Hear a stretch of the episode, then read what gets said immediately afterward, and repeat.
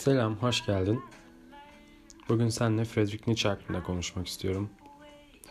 Friedrich Nietzsche'yi seçtim. Neden? Çünkü yıllardır süregelen filozofi anlayışına, felsefe anlayışına bir baş kaldırı olarak e, ortaya bazı ide, bazı kavramlar atmıştır. Kendisinden önce gelen Aristotle, Sokrates, Platon gibi felsefecilere karşı gelmiştir. O yüzden onu seçtim. Başka bir zaman başkasında konuşuyor oluruz. Eğer seninle konuşmamı istediğin varsa bana mail adres mail adresimden ulaşabilirsin.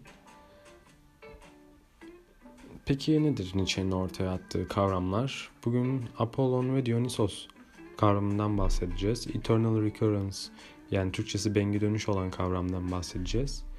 Übermensch yani üst insan kavramından ve amor fati kavramından bahsedeceğiz. Apollon ve Dionysos kavramından bahsedecek olursak Nietzsche bunların bunlar aslında iki Yunan tanrısı ve her insanın içinde olduğuna inanıyor Nietzsche. Ee, Apollon müziğin ve sanatların tanrısı. Bu daha çok hayatı toz pembe olarak görür. Statik ve kaosun olmadığını düşünür. Hayatın eğlenceli ve herkesin içindeki iyiliği temsil eder aslında. Mantıklı ve iyi olanın yapılmasını öngörür. Dionysos ise kendisi bir şarap tanrısı. Kaosu temsil eder, acıyı temsil eder. Yani dünyanın içinde her zaman acı olduğunu düşünür. Kend, hayatın kendisinin acı verici bir harmoni olduğunu düşünür hatta. Sürekli bir yıkım vardır olarak görür. İnsanların da bundan bir nebze olarak kaçabilmesi adına içgüdüleriyle hareket etmeleri gerektiğini söyler. Ve bu iki Yunan tanrısının Apollon ve Dionysos'un insanın içinde olduğunu söyler. Peki siz kendinize e, hareketlerinize baktığınız zaman daha çok hangisine göre davranıyorsunuz? Hayatı toz pembe görüp mantıklı ve iyi olanın yapılması yönünde mi? Kendiniz için ya da bir başkası için iyi olabilir bu. Ya da daha çok içgüdülerinize göre mi davranıyorsunuz?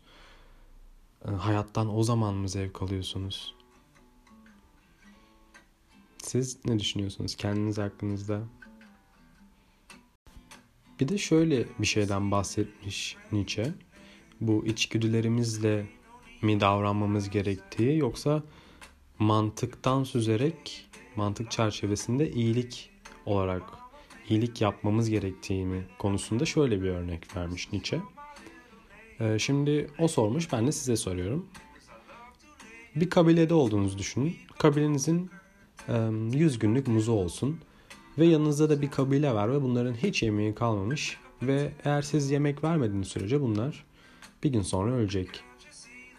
Ama biliyorsunuz aynı zamanda biliyorsunuz da siz yemek verirseniz bunlar 3-4 gün daha fazla yaşayacak. Ama onlardan size hiçbir şekilde bir iyilik gelmeyecek. Onlardan size hiçbir şekilde bir dönüş olmayacak. Sadece omuzu vereceksiniz ve onlar 4-5 gün daha fazla yaşayacak. Bunu yapar mıydınız?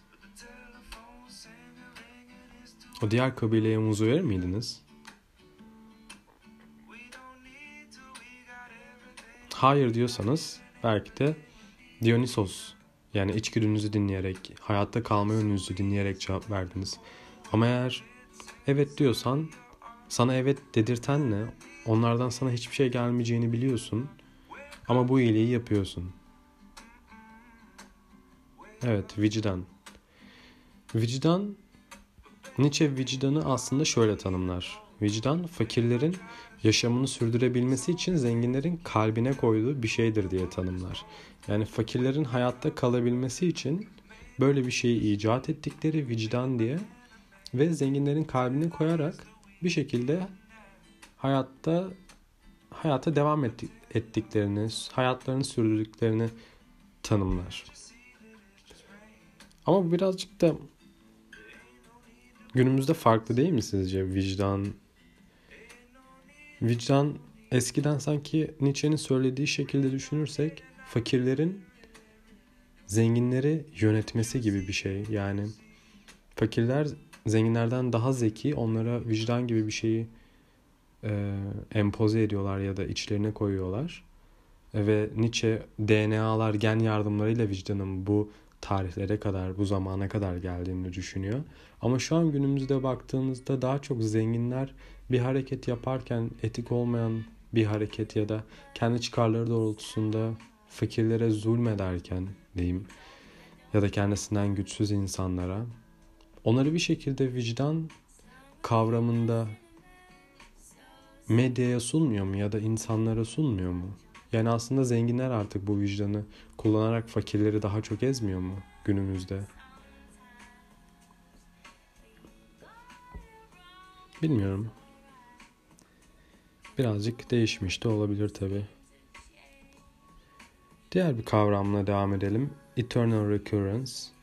Türkçesi bengi dönüş. Aslında bunun mantığı da basit olarak zamanın döngüsel olduğunu savunur. Yani size şu soruyu sorar. Hayatınızı tekrar tekrar yaşar mıydınız? Hatta şöyle açıklamış Nietzsche. Ee, bir sokakta çok yalnız hissettiğiniz bir zamanda, çok yani tek olduğunuz bir sokakta yürüyorsunuz. Ve biri size gelip diyor ki yaşadığınız hayatı bir daha yaşar mıydınız? Tüm acılarıyla, bütün travmalarıyla, kayıplarıyla ama sevinciyle, düşüncesiyle, her soluyla saniyesi saniyesine aynı biçimde, aynı hayatını bir daha yaşar mıydın? Bunu kabul eder miydin? Eğer bunu kabul edip sen beni Tanrı mı ilan ederdin? Bunu reddedip sen beni aşağılar mıydın ya da lanet mi ederdin diye soruyor. Bengi dönüşte nihayetinde bu hayatı tekrar tekrar yaşamanın olduğunu söyler. Tekrarı savunur. Peki ben size, ben sana sorayım. Şu anki yaşadığın hayatı saniyesi saniyesine tekrar bugüne kadar nasıl yaşadıysan sonsuz kez yaşar mıydın aynı şekilde? Zor, zor bir soru. Hemen cevap verilemeyecek bir soru bence bu. Birçok parametre var. O acılar, acıların Acılar bizi biz yapan şeyler sonuçta şu an olduğumuz yerdeyiz onlar sayesinde. Ama diğer bir açıdan o acıları bir daha çekebilecek miyiz? O da var. Bilmiyorum zor bir soru. Ee, aslında Nietzsche, Nietzsche'nin diğer bir kavramı bununla çok bağlantılı. Amor fati kavramı. Amor Latince'de sevmek demek. Fati de Latince yani fate olarak düşünün. Yazgı, kader gibi düşünebilirsiniz. Yani amor fati. Kaderini sev. Ee, bunu İslam'daki şükür gibi de düşünülebilir.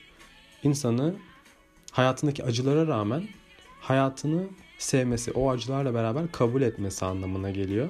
Yani bengi dönüşle amorfatiği birleştirmiş Nietzsche aslında.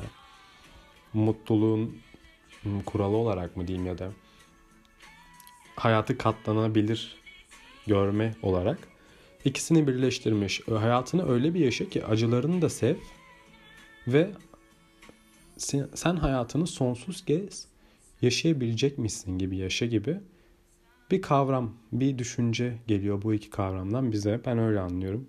Bilmiyorum sen ne düşünüyorsun? Nietzsche'nin diğer bir kavramı da üst insan kavramı. Üst insan kavramını bayağı ayrıntılarıyla böyle buyurdu Zerdüş kitabında bulabilirseniz bulabilirsiniz Nietzsche'nin kitabı. O kitapta Tanrı öldü, God is dead diye de bir söylemde bulunur. Bu da bayağı bir ünlü bir söylemidir aslında Nietzsche'nin.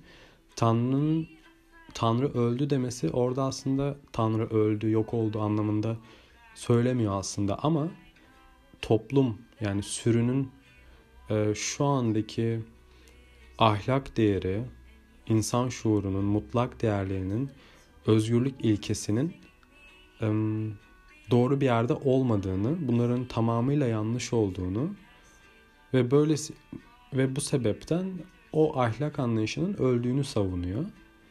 Yani sürüyü daha çok Nietzsche şöyle tamam, e, tanımlıyor denebilir.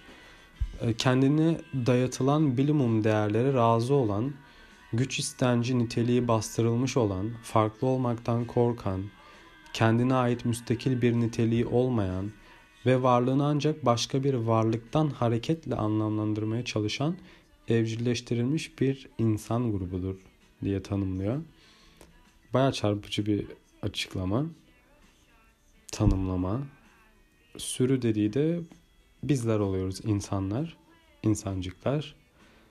Ve böyle davrandıkları için Tanrı'nın öldüğünün ve bir noktada yeni bir ahlak anlayışının her konuda getirilmesi gerektiği ve bu getirenin de üst insan olacağını savunuyor ama üst insan hakikate tamamıyla göğüs gerecek, acıların sonuna kadar girecek ve dayanabilirse dayandıktan sonrasında o ahlak anlayışını bilgileriyle sunacağını savunuyor. Yeni düzeni sağlayacağını savunuyor.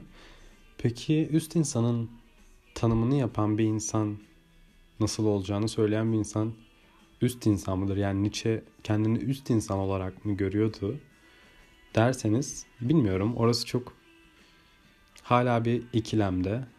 Bazı felsefeciler öyle olduğunu düşünüyor, bazıları öyle olmadığını düşünüyor. Ama ben üst insan olduğunu düşünmüyorum. Kendisini öyle gördüğünü düşünmüyorum. Neden? Nietzsche şöyle diyor. Hakikat eğer sağlıklı kalmak istiyorsanız hakikati bir kapı düşünün. Onun arkasını yavaşça açtığınızda çok parlak bir ışık geliyor ve o hakikat ışığı. Siz tamamıyla açarsanız kör olursunuz ve dayanamazsınız o parlaklığa.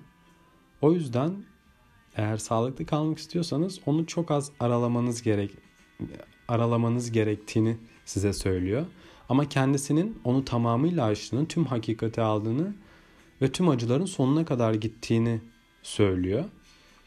Ama Nietzsche'nin hayatında sonrasında ne oluyor? Nietzsche son 10 senesini delirmiş bir biçimde kız kardeşi ona bakarken bir odada geçirip ölüyor. Yani aslında buna dayanamıyor da olarak düşünülebilir. Buna deli olduğuna nereden karar veriliyor? Bir gün sokakta yürürken bir at görüyor ve atın sahibi at hareket etmiyor. Atın sahibi ona sertçe vuruyor koşması için, şaha kalkması için her neyse. Ve Nietzsche vurduğunu görünce adamın atına bir anda ata doğru koşuyor, ata sarılıyor ve ağlamaya başlıyor. Ona da seni o kadar iyi anlıyorum ki senin ne hissettiğini çok iyi anlıyorum diyor ata. Ve sonrasında Nietzsche'ye delirdiğini söylüyorlar ve zaten o da gitgide akıl sağlığını kaybetmeye başlıyor ve e, kardeşinin bakım altında son 10 senesini geçiriyor. Yani siz buradan ne düşünüyorsunuz? O bir Übermensch midir değil midir? Onu sana bırakıyorum artık. Ee, belki de bu son Nietzsche'nin söylediği son bir e, alıntıyla devam edebilirim. Bu konuya birazcık daha ışık tutar. İnsan ağaca benzer. Ne kadar yükseğe ve aydınlığa çıkmak isterse o kadar kök salar yere, aşağılara, karanlığa, derinlere ve kötülüğe demiş Nietzsche. Beni dinlediğin için teşekkür ederim. Eğer bu bölümü sevdiysen lütfen arkadaşlarına paylaş ya da başka felsefecileri konuşmamızı istersen bana nereden ulaşacağını biliyorsun. Teşekkür ederim. Kendine iyi bak.